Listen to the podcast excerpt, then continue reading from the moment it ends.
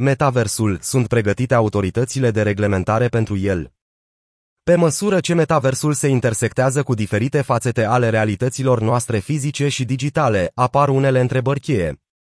Autoritățile de reglementare se confruntă deja cu gestionarea externalizărilor negative ale tehnologiilor digitale actuale.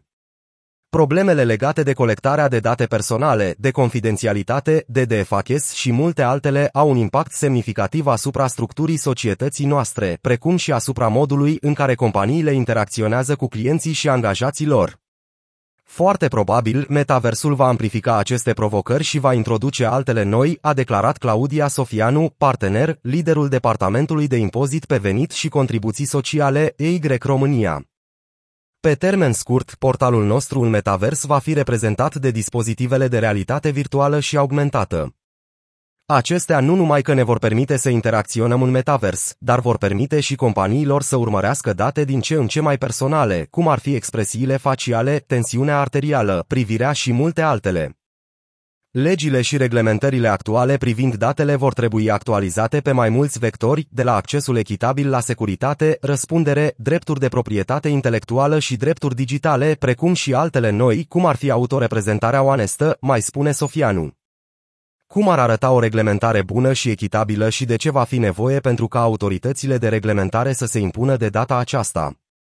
Metaversul, o problemă pentru reglementatori. Într-o lume dominată din ce în ce mai mult de realitatea virtuală, conceptul de metavers va fi cel mai probabil în scurt timp pe buzele tuturor, atunci când va veni vorba despre a socializa, a se juca, a învăța sau a munci.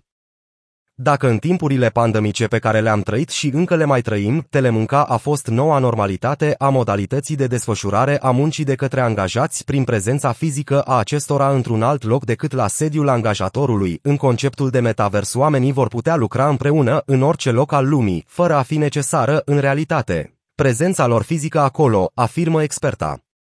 Potrivit ei, dacă vom ajunge să muncim nu doar cu ajutorul internetului, online, ci și în interiorul lui, ar trebui deja să se aibă în vedere dezvoltarea și implementarea unui cadru legal care să reglementeze această nouă realitate a desfășurării muncii și să se poată răspunde nenumăratelor întrebări care vor trebui soluționate, precum unde și cum se vor impozita veniturile realizate de persoanele fizice prin intermediul unui avatar digital, unde vor fi datorate și plătite contribuțiile sociale aferente sau se va pune problema stabilirii unei rezidențe fiscale a avatarului digital.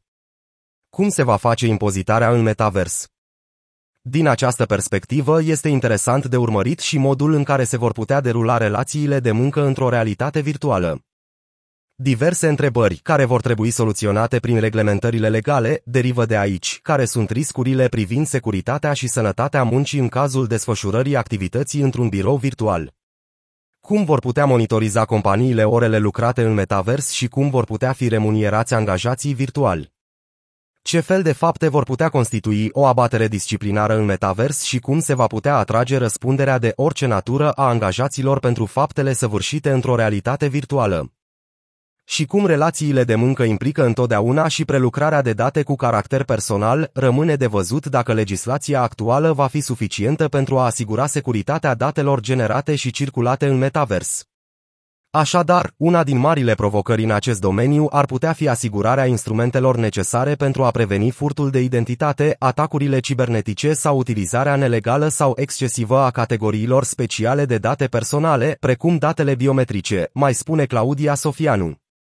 Dacă mergem mai departe, vom putea vorbi despre crearea în metavers, vânzarea și cumpărarea de proprietăți și bunuri digitale, cum ar fi NFT etc., care se vor translata mai departe în alte categorii de venituri la nivelul persoanelor fizice, venituri din vânzarea de proprietăți virtuale, din închirierea acestora și altele.